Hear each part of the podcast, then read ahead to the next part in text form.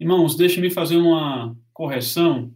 É que, conforme anunciado, nós iríamos ver hoje, estudar hoje, é, as três últimas cartas, que são as cartas a Sardes, Filadélfia e Laodiceia. Essas são as três últimas cartas e com elas nós iríamos terminar o capítulo 3.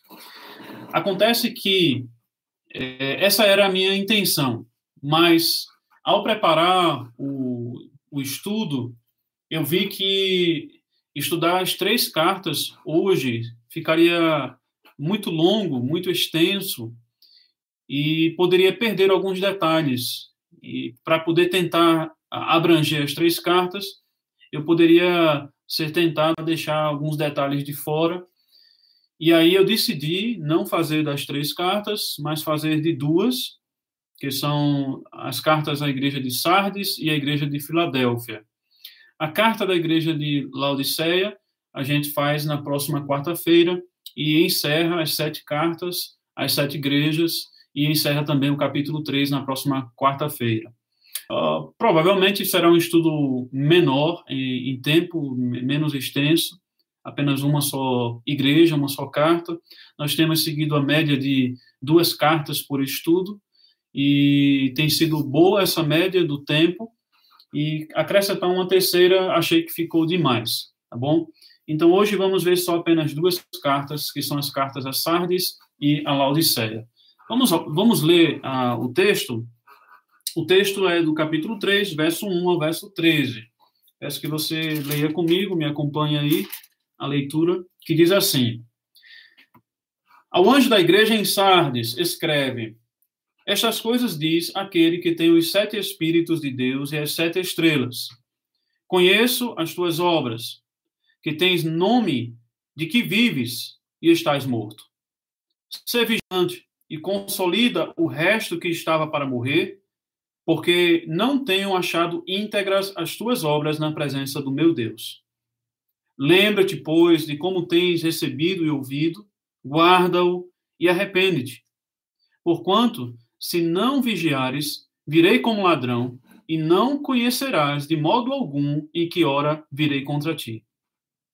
Tens, contudo, em Sardes, umas poucas pessoas que não contaminaram as suas vestes e andarão de branco junto comigo, pois são dignas.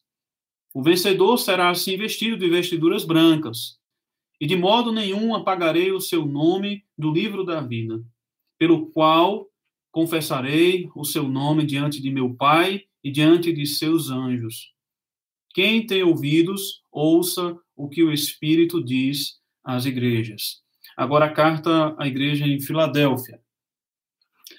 Ao anjo da igreja em Filadélfia, escreve: Estas coisas diz o santo, o verdadeiro, aquele que tem a chave de Davi, que abre e ninguém fechará, e fecha e ninguém abre. Conheço as tuas obras.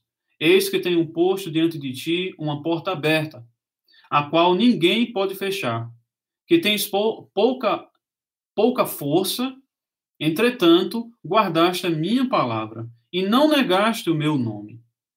Eis farei que alguns dos que são da sinagoga de Satanás, desses que a si mesmos se declaram judeus e não são, mas mentem, eis que eu farei, os farei vir e prostrar-se aos teus pés e conhecer que eu te amei, porque guardaste a palavra da minha perseverança, também eu te guardarei da hora da provação que há de vir sobre o mundo inteiro, para experimentar os que habitam sobre a terra. Venho sem demora. Conserva o que tens, para que ninguém tome a tua coroa. Ao vencedor, falo-ei coluna no santuário do meu Deus, e daí jamais sairá.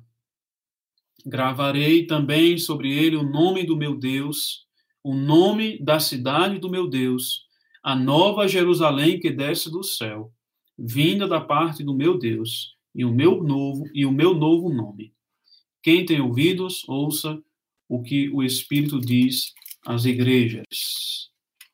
Bom, começando com a carta a Sardes, aqui logo no verso 1, e nos chama a atenção a maneira como começa, que diz assim: Estas coisas diz aquele que tem os sete espíritos de Deus e as sete estrelas. E esse, essas duas indicações que falam sobre sete espíritos de Deus e as sete estrelas, elas destacam uma atividade soberana do Senhor Jesus Cristo. É, nós podemos, iremos ver em Apocalipse em outro momento que esses sete espíritos aparecem como uma referência ao Espírito Santo. E aos, seres, e aos sete estrelas, nós já partimos de uma interpretação de que se refere aos seres celestiais. Então, isso Cristo está falando sobre a sua atividade soberana sobre a terra e especificamente sobre a igreja. Essa atividade em que ele tem sob seu domínio as hostes celestiais, os exércitos celestiais, e que ele tem o Santo Espírito executando o seu poder, a sua força no meio da sua igreja. Ele, ele tem isso, ele possui isso, os sete Espíritos e as sete estrelas. O verso 1 nos chama a atenção com uma declaração, que, é que vem logo depois a saudação, que diz assim: Conheço as tuas obras, que tens nome de que vives e estás morto. Há duas coisas que nós precisamos entender aqui, prestar atenção. A primeira delas é a obra. A obra se refere à atividade da igreja a própria atividade da igreja, o que é que a igreja estava fazendo. E aquilo que a igreja estava fazendo, que são as suas obras, está intimamente ligado a um nome. Porque o nome é a reputação. A reputação da igreja é, era o próprio nome que ela estava carregando, é o que diz aqui. E essa reputação é de que ela estava viva e as obras dela estavam aparentemente mostrando isso, que ela estava viva, ela estava mostrando uma reputação de viva, mas o Senhor Jesus diz que, na verdade, ela estava com uma reputação de morta. É interessante essa maneira como o Senhor Jesus fala em relação à igreja em Sardes, porque essa, essa ideia de que está com uma reputação aparente de viva de que goza de algum tipo de reputação, de coisa, até mesmo de coisas do passado. Você pode ver aqui do verso 3, que diz assim: Lembra-te, pois, de como tens recebido e ouvido, guarda-o e arrepende-te. É, é como se estivesse fazendo uma referência realmente ao passado da igreja, e que a igreja, ela realmente no passado, ela tinha grandes obras, e ela estava é, fazendo essas obras, mas com o passar do tempo, aquilo virou apenas uma aparência. É como se a igreja estivesse vivendo de uma coisa que era passada. Não existe mais aquilo. É morta. Antes ela poderia até ser viva, com as obras que ela estava fazendo, mas agora ela é morta. O que, é que nos chama atenção nisso? É conhecendo um pouco da história da, da, da cidade de Sardes, talvez isso pode ilustrar um pouco o que o Senhor Jesus está falando e aquele, aquele está querendo chegar. A cidade de Sardes, ela teve realmente um passado de glória. Não nesse tempo do Novo Testamento, em que a carta foi escrita à igreja que estava lá, nesse tempo a cidade de Sardes ela não tinha mais aquele passado, aquela glória que tinha no passado, mas no passado a cidade de Sardes ela ficou muito conhecida como uma cidade que praticamente se tornou um império o império, o poderoso império da Lídia, e se você fizer uma busca, você vai ver que esse império ele foi o primeiro império, é, o primeiro reino a cunhar moedas de ouro e de prata. Eles se destacaram por isso. E foi realmente um império muito poderoso, muito glorioso, muito rico. E não só em questão de riquezas materiais, mas a cidade de Sardes ela era conhecida como uma cidade intransponível militarmente. Por quê? Porque ela era rodeada de precipícios e, e, e colinas. É, várias montanhas estavam é, permeando a cidade, então vários centros dessa cidade, vários lugares, eles ficavam no topo de colinas, de montanhas, e que eram consideradas intransponíveis.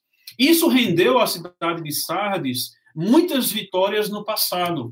Ela ficou realmente conhecida como uma cidade muito poderosa. Para você ter uma ideia, isso foi de tal maneira que aconteceu com a cidade de Sardes, de que ela chegou a enfrentar o Império Persa quando Ciro liderava o Império. E realmente ela não, ela não se defendeu do Império Persa. A história diz que ela foi atacar o Império Persa.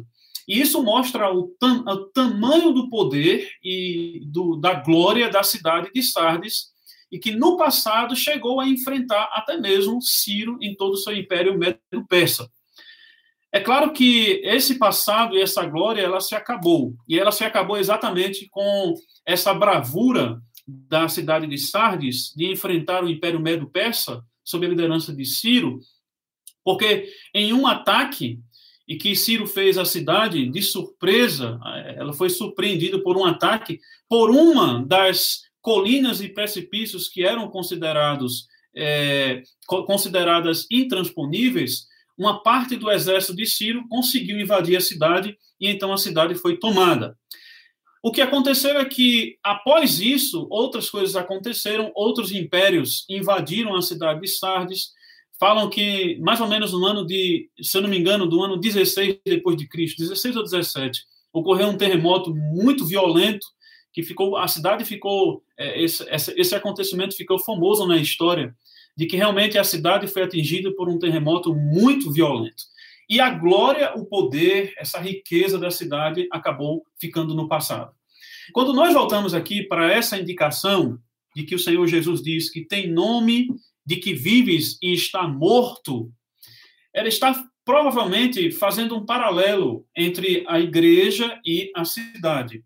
A cidade teve o seu momento de glória, seu passado de glória, de riqueza e de poder, mas nos dias em que o Senhor estava escrevendo a sua igreja, era uma cidade praticamente falida. A igreja não era diferente.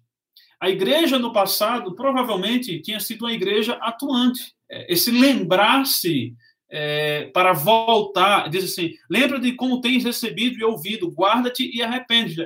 O arrependimento é exatamente voltar onde estava. Então, a igreja, ela realmente poderia, no passado, ter uma vida de de, de força, de vitalidade é, de evangelho muito grande. Mas nesse momento, a reputação dessa igreja de Sardes não era mais a mesma.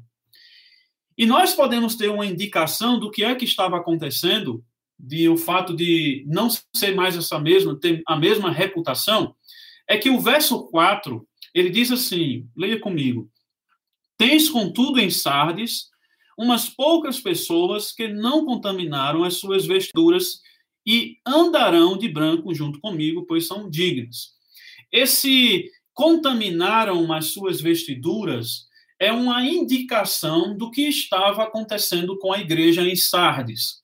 Ela estava aparentando ser viva, mas o Senhor Jesus, na verdade, disse que as obras dela eram obras de quem está morto. Esse contaminar-se indica que o que estava acontecendo com a igreja é que ela estava se envolvendo com a cultura pagã da sua época. O que era praticamente o que as outras igrejas que nós já vimos aqui, elas estavam fazendo. Umas enfatizando algumas coisas, outras enfatizando outras coisas, umas sendo mais forte em uma coisa, outras sendo mais fortes em outra coisa. Mas o ponto é que o envolvimento com a cultura pagã era forte e esse contaminar-se ele indica aquela mesma é, aquilo que o Senhor Jesus falou das outras igrejas, de quando falou sobre prostituição e comidas sacrificadas a ídolos, de que as igrejas estavam se envolvendo na prostituição e em comidas sacrificadas a ídolos. É claro que conforme nós observamos anteriormente, esse, contaminar-se, essa ideia de prostituição, isso pode estar muito ligado a uma prostituição espiritual. É possível que tenha acontecido, sim, na igreja, entre membros, estarem se envolvendo em práticas de prostituição, da cultura, é, se envolvendo em coisas da época que indicavam prostituição? Sim. Mas o que parece é que esse contaminar-se é que a igreja estava cedendo, cedendo à cultura da época, à cultura pagã, e por isso caindo em prostituição espiritual. Isso se junta ao que fala sobre as vestes, porque diz assim, o verso 4: contaminaram as suas vestiduras. Esse, essas vestiduras, elas representam o testemunho. Esse permanecer com as vestiduras limpas é, indica que a, a, a igreja estava permanecendo em sua fidelidade no testemunho. Como é que nós sabemos disso, que essas vestes e vestiduras têm uma relação com o testemunho da igreja? Você pode ir para Apocalipse capítulo 7, verso 14. Eu não vou ler o versículo agora, mas você pode conferir aí, você pode abrir. Apocalipse 7, 14, você vai ver que é uma descrição de quem eram aqueles santos. É, e aí o texto diz que eles vieram da grande tribulação, que lavaram suas vestiduras é, no sangue do cordeiro. Ou seja, esse lavar as vestiduras no sangue do cordeiro, essas vestiduras, está ligado ao testemunho e à fidelidade da igreja, do testemunho da igreja em meio à tribulação. É como se as vestes fossem uma, uma apresentação. E a igreja estava se apresentando, a de Apocalipse 7,14, se apresentando de maneira que ela estava mostrando que era fiel ao Senhor Jesus Cristo e aí indicando que elas foram lavadas pelas as vestiduras lavadas no sangue do Cordeiro. Ou seja, elas permaneceram fiéis ao testemunho do Senhor Jesus Cristo, apresentando-se com as suas vestiduras lavadas com o sangue do Cordeiro. Agora você compara com o que está sendo dito aqui no verso 4, porque diz assim que não contaminaram as suas vestiduras, ou seja, uma parte, uma pequena parte da igreja não tinha se contaminado, cedido é, a essa pressão do mundo greco-romano, da cultura pagã, idólatra é, e envolvida de fato em prostituição lascívia. É, a, a uma pequena parte não tinha cedido a isso e, na verdade, tinha permanecido com as vestes sem contaminação ou seja, fiéis em seu testemunho, assim como indica Apocalipse 7,14. Estavam realmente fiéis na, no testemunho do Senhor Jesus Cristo, e por isso eram dignas. Esses fiéis, eles eram dignos de estar com o Senhor, como diz a parte B do verso 4, e andarão de branco junto comigo, pois são dignas. É uma ponte aqui com Apocalipse 7,14. Andarão de branco comigo, é claro, foram lavadas as suas vestes no sangue do Cordeiro, indicando a fidelidade do testemunho ao Senhor. Isso nos dá clareza. Isso nos mostra com mais clareza o que é que o Senhor Jesus estava reclamando à igreja de Sardes, quando fala que ela tinha é, as obras que parecem que estavam vivas, mas na verdade estava morta. De que tens nome de que vives e estás morto. É assim como a situação parece acontecer.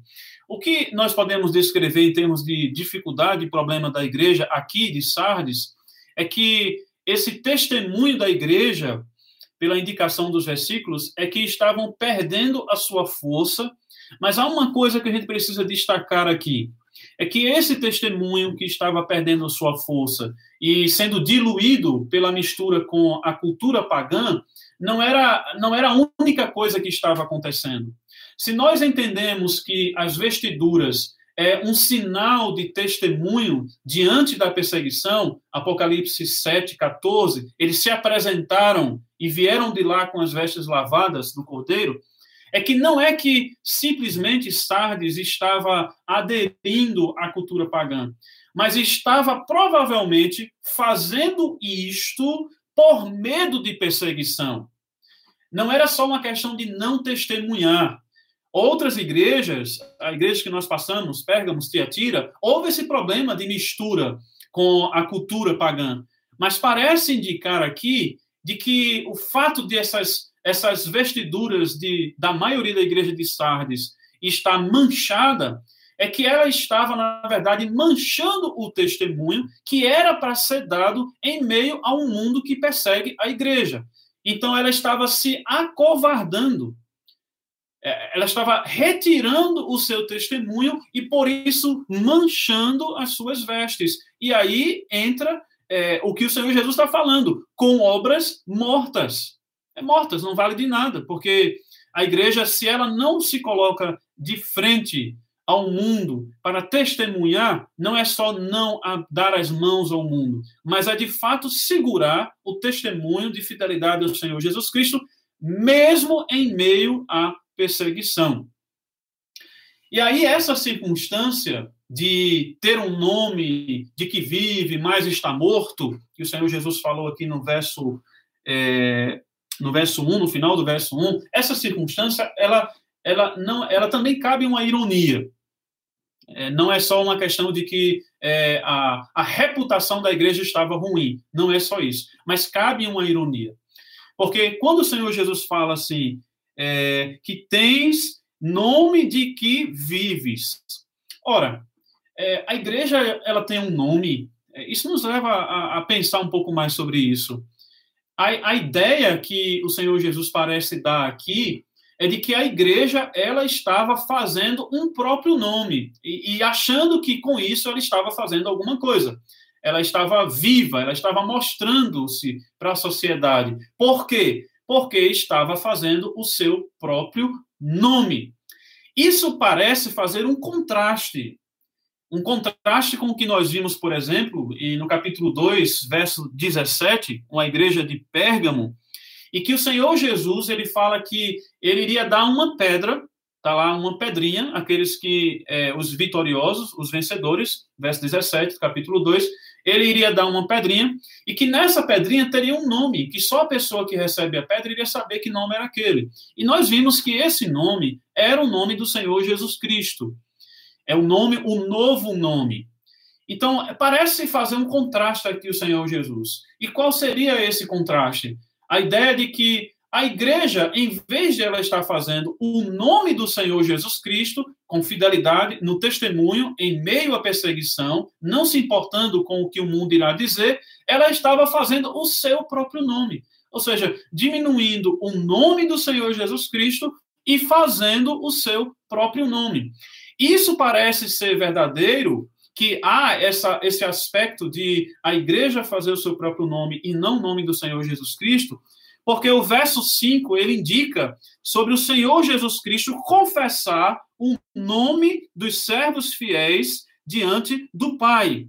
Isso nos faz lembrar aquilo que o Senhor Jesus diz em Mateus 10, capítulo, 30, capítulo 10, verso 32, que ele fala que aquele que confessar o nome dele, ele vai confessar o nome daquele que confessou diante do Pai. Ou seja, quando Cristo diz aqui que aos fiéis que estavam na igreja, ele iria confessar o nome deles diante do Pai, é que esses fiéis, eles estavam se preocupando com o nome do Senhor Jesus Cristo e não com o seu próprio nome. Diferente de como a igreja estava se comportando. Talvez tendo um nome muito bom na sociedade, uma igreja famosa, até indica isso, né? Porque diz que está vivas. Ou seja, indica que todo mundo parece que olhava para aquela igreja como se fosse uma igreja famosa, uma igreja que estava realmente bombando, chamando a atenção de todo mundo, mas morta. Por que morta?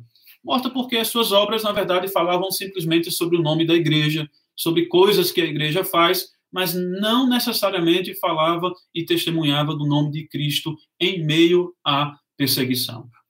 O que nós temos aqui é que a mensagem que o Senhor Jesus dá é que a igreja ela não consegue e não irá permanecer por muito tempo quando ela está fazendo o seu nome ou aparentemente gozando de uma boa reputação, mas na verdade fugindo da, da, do testemunho da verdade diante da perseguição que o mundo é, coloca para a igreja. A igreja não permanece por muito tempo. O Senhor Jesus fala para ela no verso 3: Porquanto se não vigiares, virei como um ladrão, e não conhecerás de modo algum em que hoje, em que hora virei contra ti. Essa forma de falar de o Senhor Jesus vir é interessante no livro de Apocalipse. Não é só nessa carta. Na próxima carta nós também vamos ver algo desse tipo.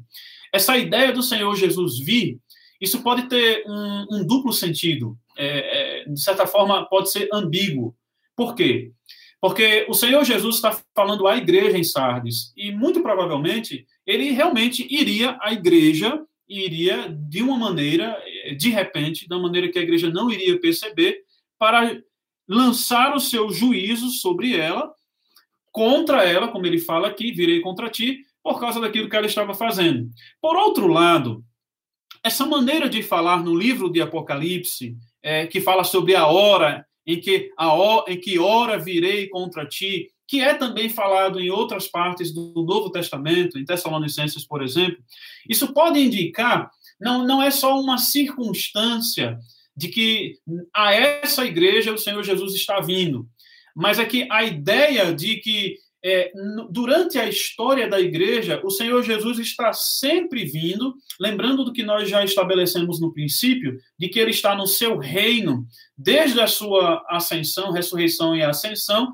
até a sua volta, ele está sentado no trono como rei, e ele sempre está vindo em determinados momentos da história é, para a sua igreja e para o mundo como esse governante e juiz ele sempre está vindo para julgar. Mas todas as vezes que isso aparece de maneira particular e local, isso também está falando e demonstrando que ele virá de uma maneira final e que será como um ladrão. E que realmente a, a, ele vai pegar todos de surpresa subitamente o Senhor Jesus virá e aí irá realmente instaurar o seu juízo final. Isso certamente pode estar aqui também. Então, nós devemos entender que Sardes estava debaixo do juízo de Cristo, o Senhor da igreja, mas ao mesmo tempo, isso é um sinal de que Cristo ele virá como juiz para julgar o mundo e ele virá como um ladrão. É assim como nós podemos entender essa maneira como Cristo fala da sua igreja. Bom, isso é a igreja em Sardes. Eu acredito que é, isso já pode dar uma boa é, um bom panorama do que esses versos, seis versículos falam sobre essa igreja e que o Senhor Jesus aqui está apresentando a igreja, é, o problema da igreja, que é um problema que toda, toda a história da igreja, desse período, dessa era em que vivemos, é, a igreja enfrenta. A igreja sempre está enfrentando esse problema de lutar contra o mundo e de permanecer firme em meio à perseguição que o mundo é, está colocando diante da igreja. Vamos para a igreja em Filadélfia. A igreja em Filadélfia, o Senhor Jesus se apresenta primeiro como, no verso 7, ele diz assim: Estas coisas diz o santo, o verdadeiro. Esses dois atributos claramente são atributos divinos. Se você fizer um, um histórico da Bíblia, é, desses atributos que o Senhor Jesus usa aqui, santo e verdadeiro, você vai ver que, na verdade, é um atributo que Deus, meu, Deus mesmo atribui a ele. É um atributo divino. Ele fala também aqui que tem a chave de Davi, que abre e ninguém fechará, e que fecha e ninguém abre. Essa chave de Davi, é, lembre-se de que eu falei no início desses, desses estudos de Apocalipse, que há mais Antigo Testamento em Apocalipse do que Antigo Testamento em todo o resto do Novo Testamento. Há mais Antigo Testamento aqui em Apocalipse. E é o caso aqui dessa expressão, a chave de Davi. Você vai encontrar é, essa expressão na, em Isaías capítulo 22, verso 20 ao verso 23. É uma profecia. Se você quiser, pode abrir aí a sua Bíblia. Eu não vou ler essa passagem. Mas você pode abrir a Bíblia aí, Isaías capítulo 20, 22, verso 20 a 23 você vai ver que é uma profecia que fala de um, um, um governante chamado Eliakim, e que esse governante ali aqui iria substituir Sebna, um outro governante de Judá, Jerusalém, que era chamado de Sebna. Obviamente, esse governante Sebna não estava fazendo, não estava governando conforme a vontade de Deus, e Deus então fala que iria levantar esse Eliakim. Quando você lê essa passagem de Isaías 22, 20 a 23, você vê que esse Eliakim, a maneira como ele é descrito e que tem a chave de Davi, ele tem a chave de Davi, ele é um tipo de Cristo. O que, que é isso? É que a apresentação desse rei governante Eliakim, a maneira como ele iria se apresentar para Jerusalém, para Judá, ele tem um, como que um, uma representação, um, uma luz para aquilo, para a maneira como Cristo iria se apresentar como rei. Então, esse aqui, na verdade, embora seja uma profecia é, que em tempo iria se cumprir daquela maneira, ela também aponta para o futuro a maneira como Cristo iria se portar como rei, ou seja, aquele que tem a chave de Davi, que é como Cristo está se apresentando aqui em Apocalipse, capítulo 3, verso 7. Então, isso é um tipo. Você pode ver tipos do Antigo Testamento dessa maneira, em que a maneira como a pessoa no Antigo Testamento, a, a, a, como é descrita, como ela é apresentada, ela faz uma ponte e, e aponta realmente para a pessoa de Cristo, para a sua obra é, e, e aquilo que ele iria fazer. Você pode confirmar isso porque em Isaías 9, capítulos, capítulo 9, versos 6 e 7, você pode confirmar que a descrição que é feita em Isaías 22, é, 20 a 23, ela é muito parecida com Isaías 9, 6 a 7. E Isaías 9 está falando sobre Cristo, está falando sobre o ungido de Deus, que é Cristo. E aí Cristo ele se apresenta à igreja de Filadélfia como aquele que tem o governo nas suas mãos e que com essas chaves ele pode abrir ou fechar. Ele pode permitir que alguém entre no reino ou que alguém não entre no reino. Isso, se você mais uma vez pode voltar ao capítulo 1, o verso 18 do capítulo 1, lembra daquela descrição lá do filho do homem, no capítulo 1. E você vai encontrar lá no verso 18 que o filho do homem, que é o Senhor Jesus lá, capítulo 1 de Apocalipse, que ele se apresentou e ele disse que ele tinha as chaves da morte e do inferno é, a, é, essa maneira de falar das chaves de Davi, que abre e fecha, que fala do governo dele, é uma maneira mais ampla, ampliada de falar de Cristo, que ele salva ou que ele lança no inferno. E que ele tem poder para salvar e ele tem poder para julgar. Ou seja, é dessa maneira que Cristo se apresenta à igreja em Filadélfia, e ele diz assim, no verso 8: Conheço as tuas obras, eis que tenho posto diante de ti uma porta aberta, a qual ninguém pode fechar, que tens pouca força, entretanto guardaste a minha palavra e não negaste o meu nome. É interessante é que esse que tem a chave, que pode abrir e fechar, ele fala que tem uma porta aberta. E essa maneira de falar de uma porta aberta, obviamente está falando sobre abrir, abrir a, a mensagem do Evangelho que traz as pessoas a Cristo, a salvação, a se render a Ele. E isso, essa maneira de falar, de ter uma porta, isso fala sobre o testemunho da igreja. O testemunho e a evangelização. É Cristo dizendo que ele, ele está fortalecendo esta igreja de Filadélfia, Filadélfia para que ela cumpra o seu propósito de testemunhar e evangelizar. Só que no verso 9, o Senhor Jesus diz que essa igreja estava sofrendo uma perseguição. Veja o que diz o verso 9. Diz assim: Eis que farei que alguns dos que, se, das, que são da sinagoga de Satanás, desses que a si mesmos se declaram judeus e não são, mas mentem, eis que o farei vir e prostrar-se aos teus pés e conhecer que eu te amei. Obviamente, o Senhor Jesus está falando aqui que judeus estavam perseguindo a igreja de Filadélfia. Isso já, já vimos em outra situação em que judeus estavam realmente perseguindo a igreja, estava acusando. Os judeus do primeiro século, nessa circunstância da Ásia Menor, onde estavam essas igrejas, eles tinham, de certa forma, um pacto com Roma e que era permitido a eles não adorar outros deuses, mas não aos cristãos.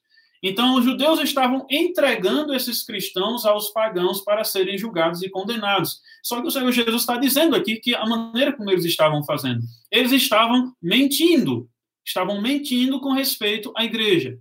E aí o Senhor Jesus fala que a igreja parecia fraca.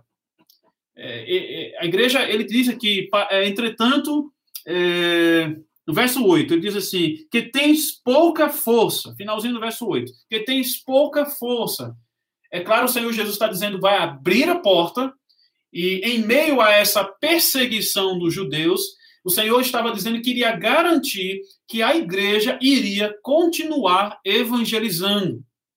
E aí, tem uma questão aqui, nesse verso 9, em toda essa essa questão de evangelização da igreja, perseguição por meio de judeus, a igreja fraca, sofrendo, sendo humilhada, é que há uma expressão aqui que ela parece fazer a alusão a um outro texto do Antigo Testamento, que a expressão do verso 9, quando diz assim: E eis que é o final do verso 9: E eis que eu os farei vir e prostrar-se aos teus pés e conhecer que eu te amei. Esse fará vir e prostrar-se aos pés, isso você encontra em Isaías capítulo 60. Se você abrir a sua Bíblia em Isaías, capítulo 60, você pode ler do verso 1 ao verso 14, fazer uma leitura rápida aí. E você vai encontrar no verso 14 o seguinte: Também virão a ti, inclinando-se, os filhos dos que te oprimiram, prostrar-se-ão até as plantas dos teus pés, todos os que te desdenharam, e chamar-te-ão cidade do Senhor, a Sião do Santo de Israel. Isso eu estou lendo é Isaías capítulo 60, verso 14. Se você comparar o verso 14 de Isaías 60 com o que está sendo dito aqui em Apocalipse capítulo 3, verso 9, parece muito parecido, é, são muito parecidos. De fato, parece uma alusão a esse texto de Isaías capítulo 60. Agora, o que é que estava acontecendo em Isaías capítulo 60? Nós já sabemos o que estava acontecendo em Apocalipse capítulo 3, com a igreja de Filadélfia uma igreja fraca, sendo oprimida, mas Cristo dizendo que ela iria continuar com a porta aberta, evangelizando e testemunhando, e perseguida pelos judeus. Quando você vai para Isaías capítulo 60, você vai ver que, na verdade, quem estava sendo oprimido na profecia de Isaías eram os judeus, Israel. E Israel estava sendo oprimido pelos gentios. E aí ele recebe uma promessa em Isaías 60 de que os gentios eles iriam vir, iriam se humilhar e se render ao Senhor e Israel. É assim como fala. Só que aí você vai ver que há uma ironia nisso. Existe uma ironia porque. Deixe-me. Existe uma ironia aqui em Apocalipse, porque você percebe que há uma troca. Existe uma troca porque lá em Isaías 60, é, os judeus que estariam tentando viver, testemunhar, tentando ser o povo de Deus, e os gentios estavam perseguindo. Obviamente, outros povos, outros impérios, outros reinos estavam perseguindo e dominando os judeus. Isso é Isaías 60. Mas quando chega em Apocalipse, há uma troca. E aí é onde vem uma ironia. Por quê? Agora, quem está sendo humilhado e perseguido é uma igreja gentia. E quem está perseguindo a igreja gentia é o, é o povo judeu. São os judeus. Então, há realmente Apocalipse, a maneira como o Senhor Jesus fala, de fato, é uma grande ironia em relação ao povo de Israel, ao povo judeu. Só que não é só uma ironia. Não é só para ironizar porque judeus estavam perseguindo gentios, enquanto que no passado eles é quem tinham sido perseguidos pelos gentios e estavam sofrendo. Não é só para ironizar. É que realmente Apocalipse 3, fazendo essa citação, trazendo isso, essa alusão do Antigo Testamento de Isaías, está, na verdade, colocando a troca que aconteceu. A, a profecia de Isaías 60, ela se cumpre no Novo Testamento, mas se cumpre de maneira inversa. O que foi profetizado para Israel em Isaías 60 vai se cumprir na igreja do Novo Testamento inversamente. Ou seja, qual é o centro da profecia de Isaías? O centro da profecia de Isaías é que o povo pactual de Deus vai continuar sendo luz. Só que o povo pactual de Deus no Antigo Testamento era o povo de Israel. E o povo pactual de Deus do Novo Testamento é a igreja de todos os povos, de todas as línguas e de todas as nações. Antes, o povo pactual era, de fato, uma nação com promessas de que iriam permanecer firme, mas agora, quem é o povo pactual de Deus? Que tem a promessa de que vai ter a porta aberta, que vai permanecer firme. É a igreja, judeus e gentios. Esses são os verdadeiros israelitas. Você pode comparar é, Apocalipse capítulo 3 e você ter a, a, as costas de Apocalipse capítulo 3, Romanos capítulo 9, que fala sobre o verdadeiro israelita. Israel não tem mais primazia. A, própria mudança da profecia feita pelo Senhor Jesus Cristo, a aplicação inversa feita pelo Senhor Jesus Cristo, está mostrando isso. Não tem primazia para Israel. O povo pactual de Deus agora é a igreja, que pode ser judeu, pode ser gentio, todos. Todas as línguas, todas as nações. Inclusive, pode ser judeus. E Romanos capítulo 9 também vai falar sobre isso. Capítulo 9, 10 e 11 vai falar sobre isso. Não é que os judeus foram de todo excluídos, é que os judeus não têm mais primazia. E essa profecia aqui, o Senhor Jesus está dizendo contra os judeus.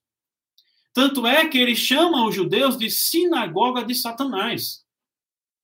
Para confirmar que não há mais primazia. A sua igreja é, é, não tem mais aquele muro que Paulo fala, não tem mais um muro que faz separação.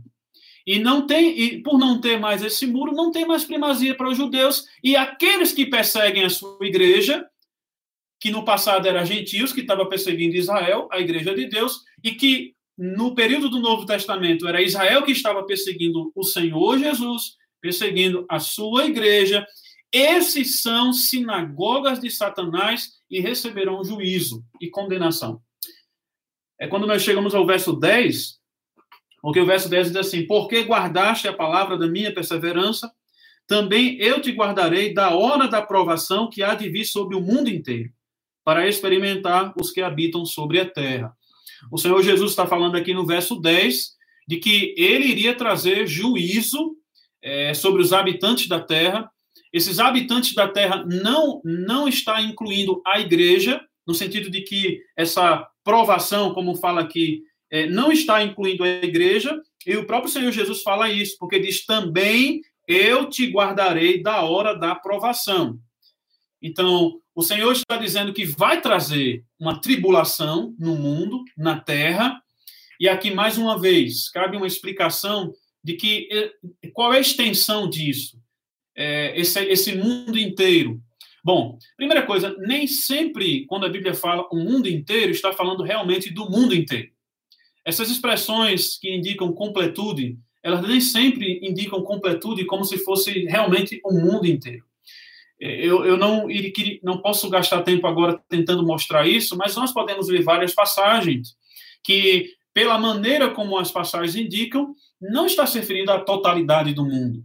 Um exemplo, é Lucas capítulo 2, verso 1, há um recenseamento lá, em que o imperador pede para ser feito um recenseamento, e aí fala que é sobre o império, sobre todo o império. Só que quando você lê a descrição do capítulo 2, a narrativa do capítulo 2, você vê que não é o império todo. Isso se concentrava mais na, no Oriente Médio, na Judéia. O Império Romano era muito maior.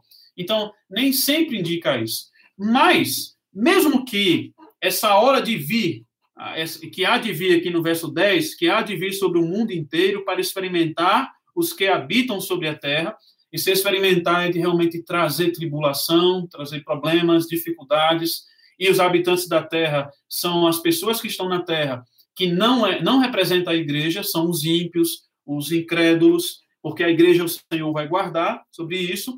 Então, isso pode ser realmente uma questão local, que o Senhor Jesus estava falando que especificamente na cidade de Filadélfia, ele iria trazer um juízo àquela cidade, ou pode se referir a realmente a, o juízo que o Senhor Jesus vai trazer no final dos tempos, é, a grande tribulação que haverá, que antecederá, que na verdade já acontece. Essa tribulação ela já acontece, mas ela tem a tendência assim de se intensificar nos últimos dias.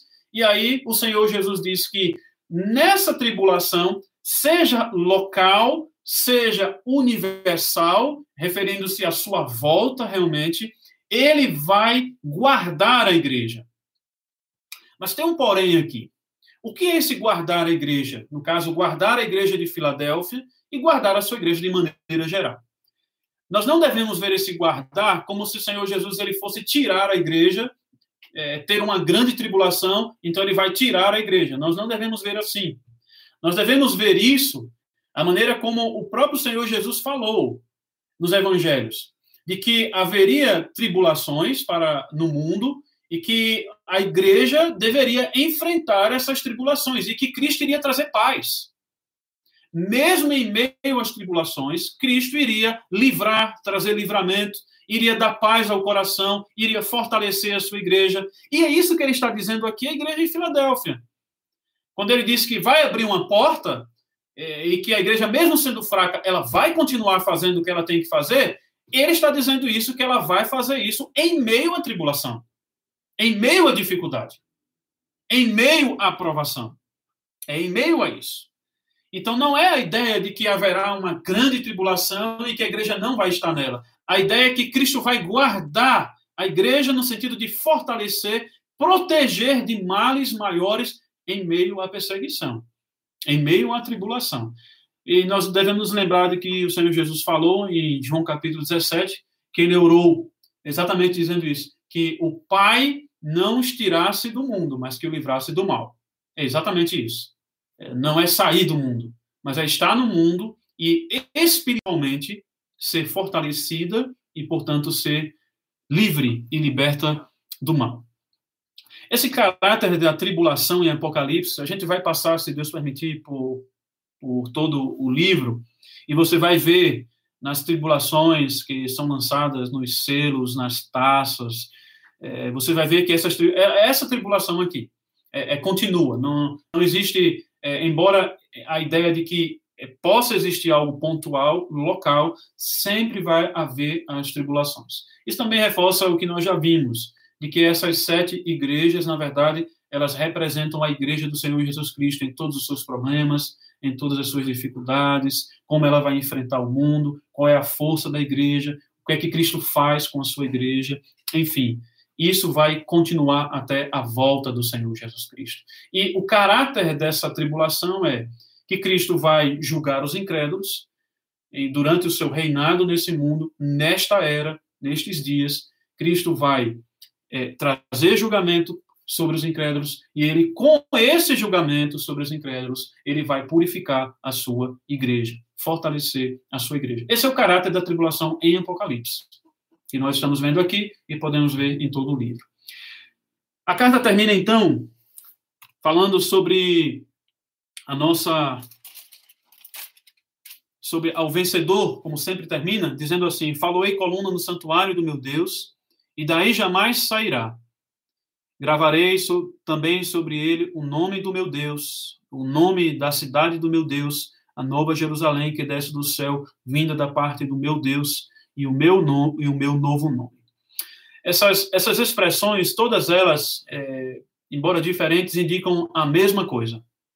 A mesma coisa que todos aqueles que foram forem fiéis ao Senhor Jesus Cristo, ele vai fazer como que uma coluna no santuário de Deus, é, vai estar na presença de Deus, vai estar com o nome de Deus, vai estar com o nome da cidade de Deus o nome da cidade de Deus indica a presença de Deus. Aí fala até da cidade que desce do céu, ou seja, Deus está vindo para habitar com a sua igreja, a nova Jerusalém, e fala sobre o meu novo nome. Então, tudo isso está indicando uma coisa só: promessa de que os que são fiéis no testemunho ao Senhor Jesus Cristo, mesmo em meio às dificuldades e tribulações, eles têm a promessa de que têm comunhão com Cristo união com Ele. E Cristo vai fortalecer a sua igreja dessa maneira.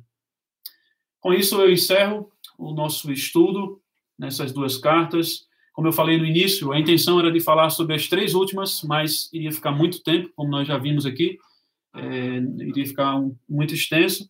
Se o Senhor permitir, na próxima quarta-feira, eu irei falar sobre a carta de Laodiceia, uma única carta, então provavelmente o estudo vai ser menos extenso. E se Deus permitir, nós continuamos com depois na outra quarta-feira com o capítulo 4, capítulo 5.